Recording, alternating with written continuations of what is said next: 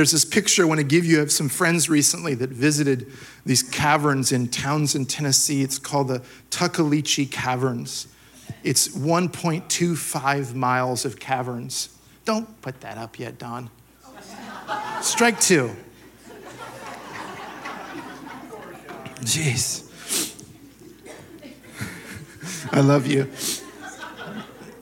It's 1.25 miles of total caverns if you take the entire, all underground. And um, when you get to the end of the tour, there's a room called the Big Room. The Big Room, it's called. It's, it's pretty amazing from what I understand. Um, my message today is titled Beyond the Big Room. We'll figure out why in the end. I want to put a picture of the big room up on the screen now.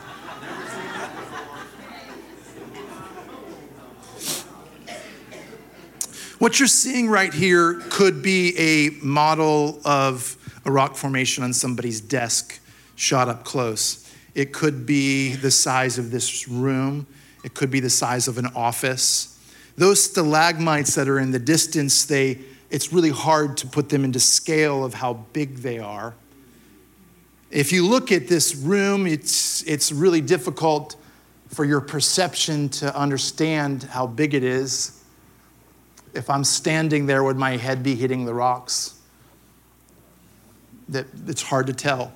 Actually, when you're in the room itself, you can't even tell how big it is, even when you're there because there's no horizon and there's no walls and there's no ceiling and there, your perception, there's nothing to measure it by. So when you look in the distance, the, the folks that were there, they said when they sat about where this picture is taking, the, the tour guide said those stalagmites in the distance that are on the center uh, towards the top, how tall do you think they are? And they said, well, maybe three feet or five feet.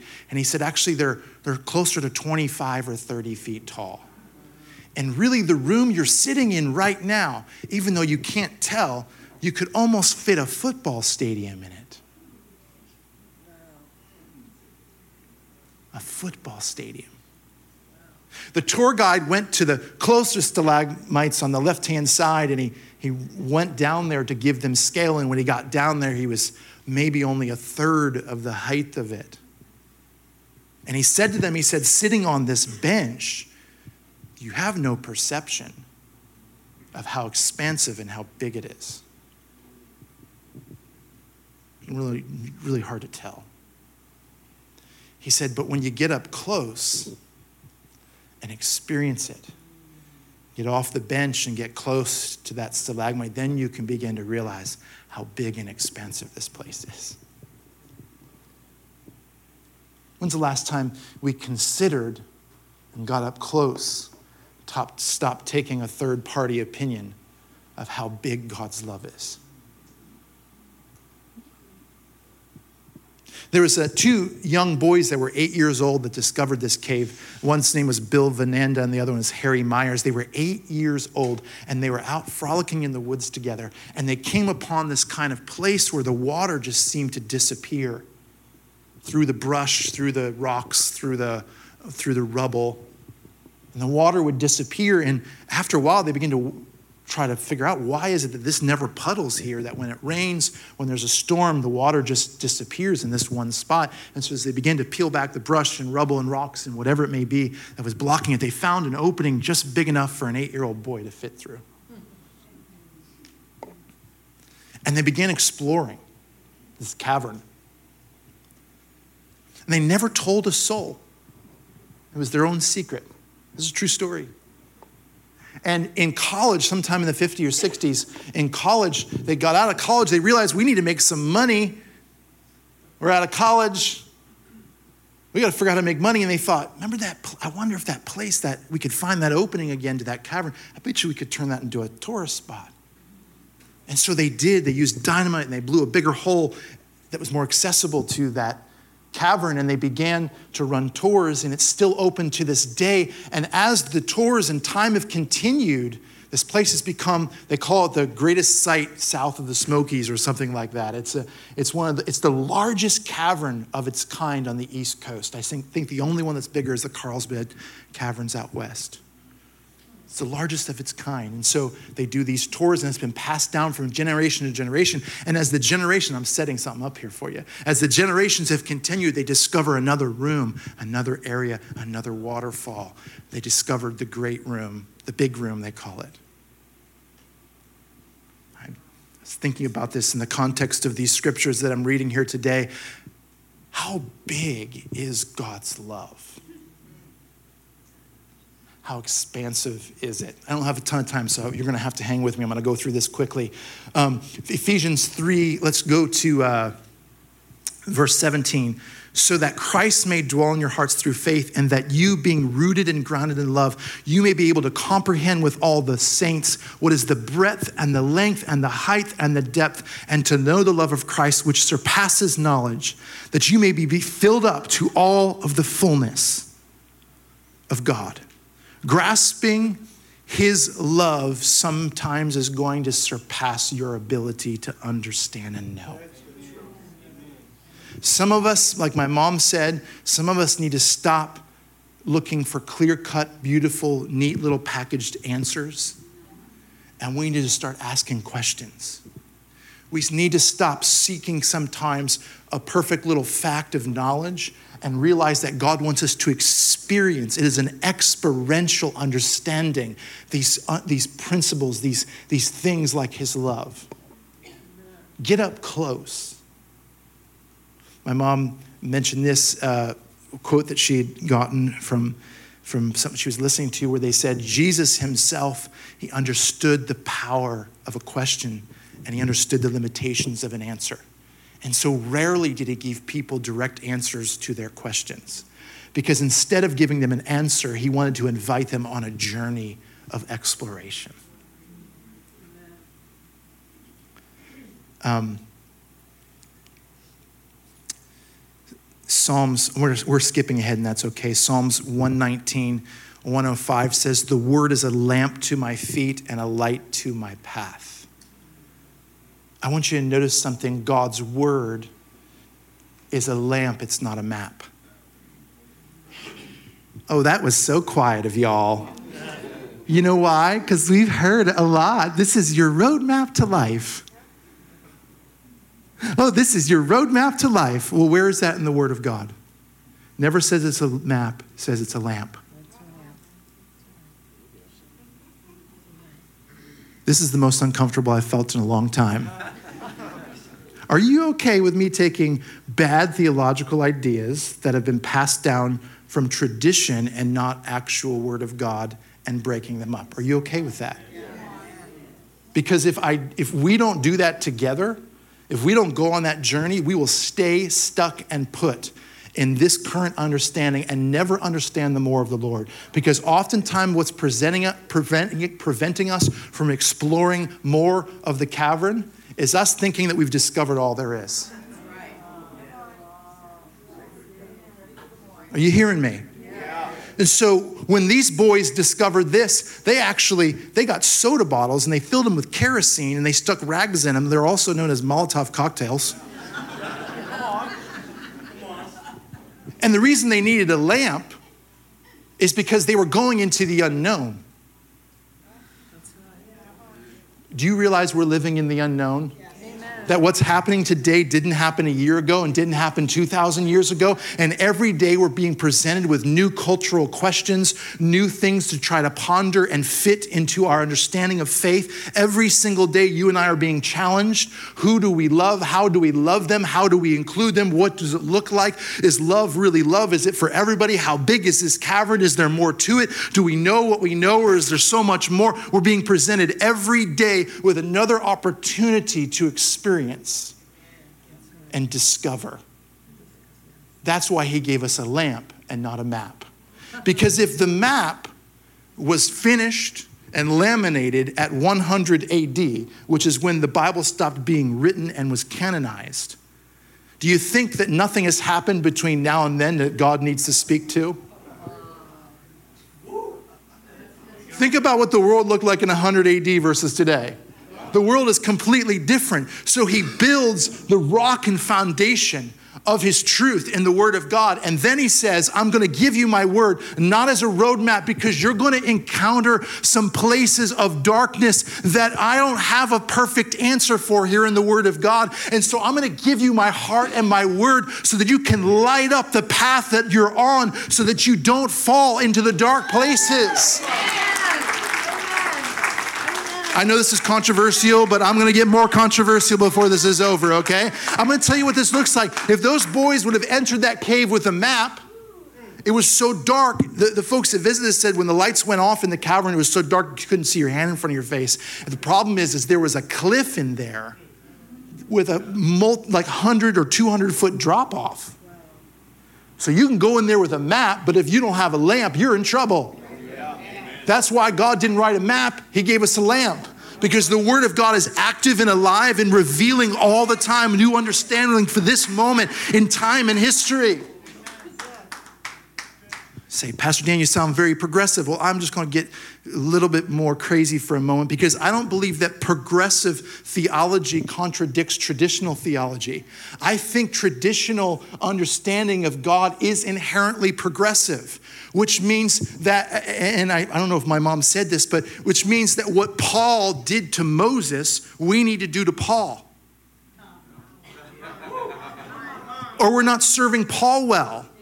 Do you know when Paul took what Moses did and he said, I have to take what Moses said and did and bring it to this generation right now for this moment? I have to make this make sense to the church in Corinth. I have to make this make sense uh, to the Galatians. I have to make sense to the church in Ephesus. I have to make this make sense to the Gentile because when Moses wrote the law, he didn't write it with the Gentiles in mind. So now I got to understand, I got to use my lamp to light this new territory. How do I speak to the Gentiles? Surely God doesn't hate them, He saved them. He wants to do something and, and include them in the, and graft them into the body of Christ. But Moses didn't write anything about the Gentiles. So now I've got to speak to the Gentiles. So what do I do? I use my lamp because my lamp says this is what the Father's heart reveals in this moment, in this situation. So, church, we're faced with the same moment. Do, do you think Paul knew what was going to happen in year 2019? Do you think he could speak to an iPhone or a text message or, or to the social issues that we're facing today? So we, do we do we pull out the map and go, well, there's no spot on here called uh, Trump. they didn't have the Democrat Party and Republic. Just well, they're just we'll just compare him to Cyrus or whoever else out there. Like, what am I going to do now? Here's uh, I didn't say this in the first service, but I must say it in the second. Listen to me real quickly. The minute you and I think we've discovered all there is to the cavern of understanding of his love and what he's doing and what he's saying and the revelation of who he is, the minute we say it's all right here, you know what happens? We turn ourselves over to be controlled and ruled by somebody else.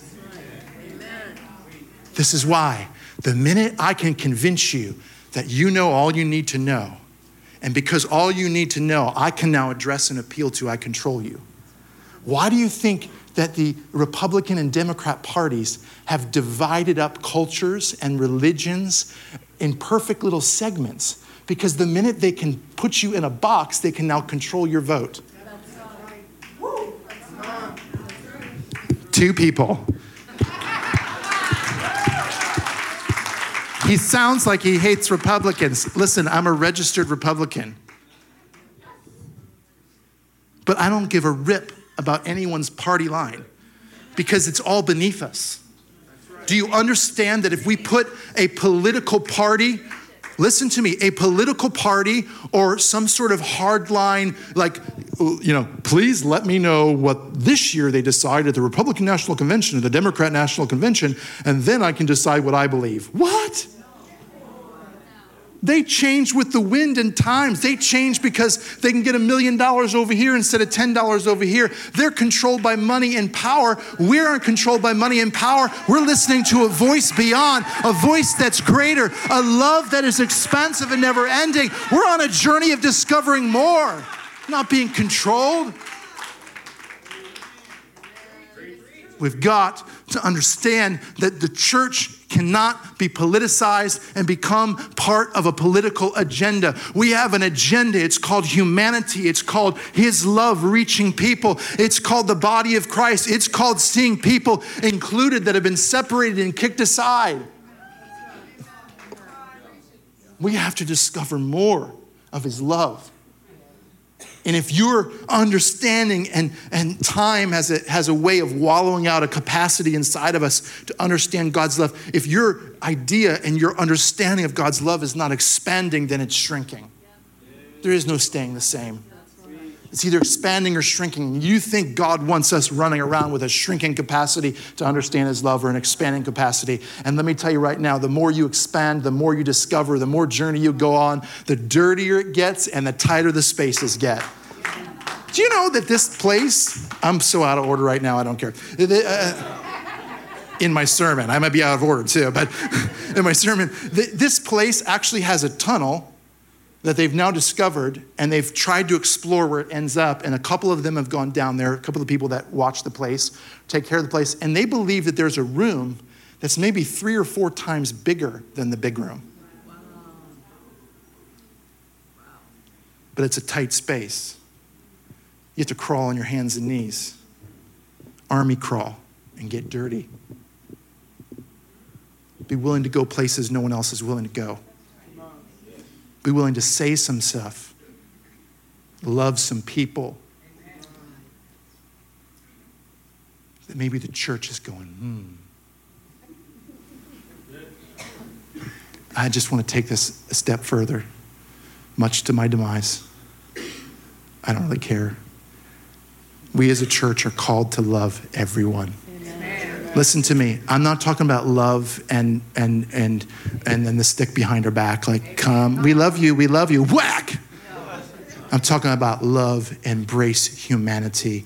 Whether you are Muslim, you are gay, you are poor, you are criminal, you are up, you are down, no matter what color you are, we are called to understand that God loves you. And if you think that His love is not big enough, You know, in this cavern, you can put that up there real quick. Man has lit up the parts of the cavern that they want you to pay attention to. They tell you that this is the important stuff. But how many of you know there's so much more beyond what man can highlight?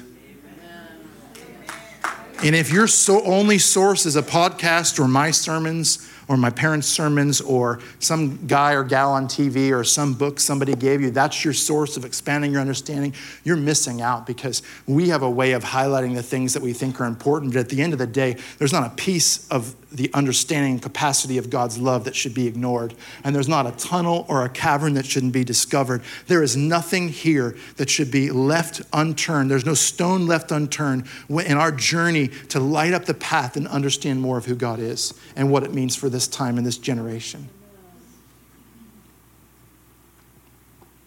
That lamp, if you can picture this, it's a guide on our journey and not an X for our destination. We're not looking for, I want to get from here to there. Because when I get there, I want more. I'm not stopping at the X. Give me a lamp. Come on, give me a lamp and let me go. Let me go discover. Let me see how brave I can be, how much fight I have inside of me to push further into the unknown. This is a church that's called to the unknown. This is a church that's called to the difficult places. This is a church that's called to be brave and to step out and to be uncomfortable and to be messy.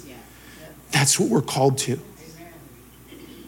A couple of facts, and I'm going to end. It's 1226. I want to get you out of here soon. A couple of important facts here that I want to mention to you. Is this okay? This place has a constant temperature year round, which means no matter what's going on on the outside, it's the same temperature.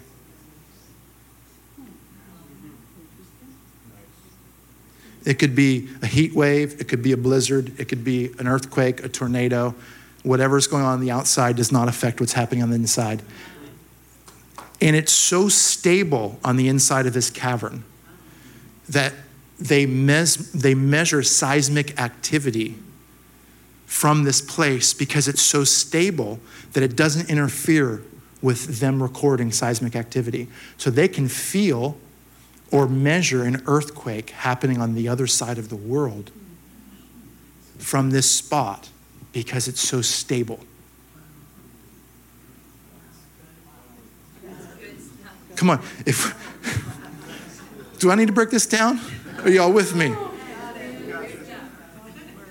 In a world that is as unstable and unsure and anxious and all of the above, more than ever, more chaotic than ever before.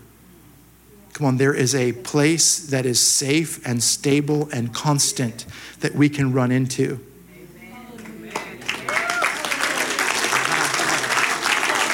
Also, this it has constant running water.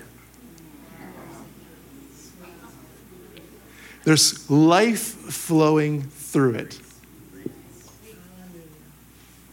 Sometimes we picture the idea of life flowing with uncontrollable, chaotic, whatever it may be. Sometimes we feel like we need to lock ourselves in a safe little closet, protected away from the elements, in order for us to feel safe. But I'm telling you, the safest place you can be is where the river of life is flowing where God's protection and covering is all around you, where you are stable, where it's constant temperature, where no matter what's happening on the outside of your world, there's a joy and a peace that is living on the inside of you that never changes. That you don't respond based on the situation, you respond based on the stability and the constant temperature and the flow of life that is breathing on the inside of you because you weren't afraid to discover a little bit more. A little bit more. You weren't afraid to say, What if? You weren't afraid to say, I know I was taught this, but what, what if? What does it mean for me today? Pastor Dan, sounds like you're okay with contradicting the word of God. No, the problem is, like my mom said, and we've been reinforcing the last couple of weeks, the Bible doesn't clearly say anything, really. It clearly hears. Because if it clearly said, we wouldn't have 40,000 denominations. Each one of them saying it clearly says. Now, I, I always feel like I got to throw these caveats out because you all think I'm going crazy. There are, we know Jesus died for us. He rose from the dead. We know those things. Those are constants. We don't have to debate those. They don't hear or read a certain way. But do you know how much of the Word of God we've said over the years it clearly says? Do you know what it clearly said? And that Peter wrote? It clearly said, listen to me, it clearly said, slaves, obey your masters, even if they beat you without cause. And then it said, and in the same way, wives, obey your husbands. Any ladies okay with that? Serve your husbands even if they beat you without cause? Anyone okay with slavery? Know that what, what the greatest atrocity in our nation that happened when we enslaved a people because of the color of their skin? Do you know when that happened that the people that did it were very religious and very learned?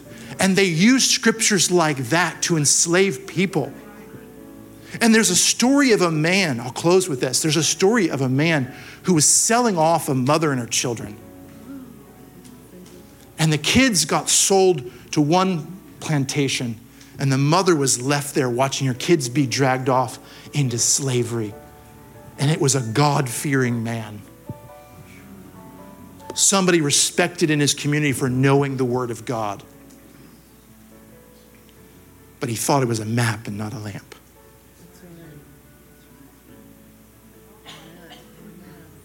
And so, in that moment, the story goes that he was selling the mother and children. The children get sold off and dragged away, and the mother collapses in tears, crying as she watches her kids be sold to slavery, knowing that she would probably never see them alive again. But because she looked weak and feeble, he picked her up. He picked the woman up so she would look strong and able, because her turn was next.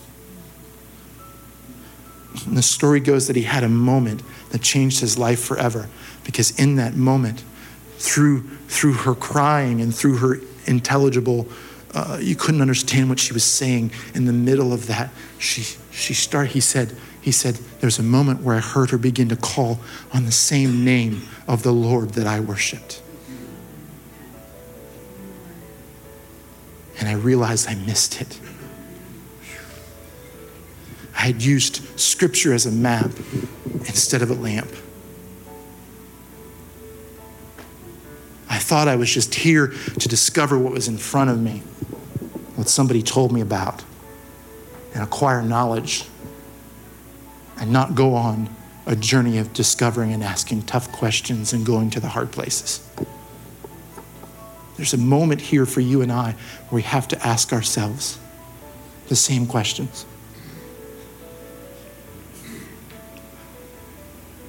The reason I tell this beyond the big room is because there is a room that they believe. They actually believe that in that 1.25 miles of caverns that they discovered, small rooms, medium sized rooms, that one big room, the waterfalls, they actually believe they've only discovered 10% of that entire cavern group.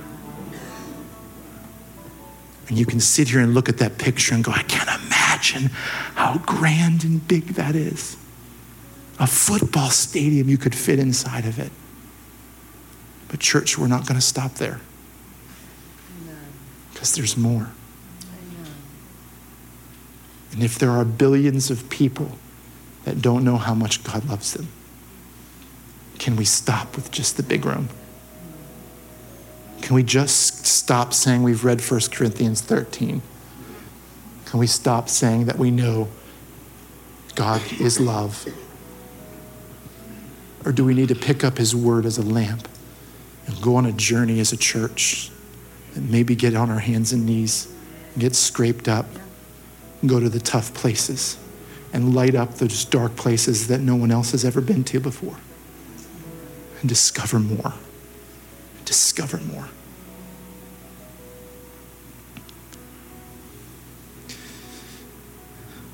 My job as your pastor and my parents as a part of the pastoral team and Jim Rush's, our jobs is to be the tour guide. There's two types of tour guides in this world. There's the ones that just simply spit the facts, give you the head knowledge, but don't invite you into a journey. They're too timid or afraid to ask the tough questions, to make those bold statements and questions to invite you into the story. They just tell you the facts. They encountered a tour guide there on their journey that was just doing that, and the people that were on the tour looked like they could not wait to get out. But the tour guide they had was full of life, told stories, made it real and it invited them to the place where they started to take notes and research it. I'm not here to have all the answers. And those guys have been doing this for 40 years. They don't have all the answers either. As wise and great as they are, they don't have all the answers. We're not here to have all the answers. But we're here to ask the really tough questions and then say, as a community of believers, what do we do about this? What do we do about those people? What do we do about that young man? What do we do about somebody who sees things different than me? What do we do about the hungry? What do we do about the addicted, the poor? What do we do? We use His word as a lamp and we say, let's go to the tough places. So I'm not promising you today, as I end, more answers, more facts, more head knowledge. You're going to pick some of that up along the way. But that map is meaningless if you don't have the lamp.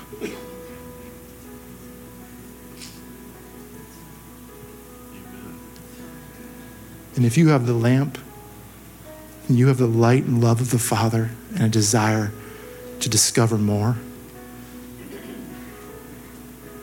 that will be the only map you need. Do you hear me? His word will be your guide, will light the way. I'm done. I don't know how to end other than say I'm done. I hope you got this this morning.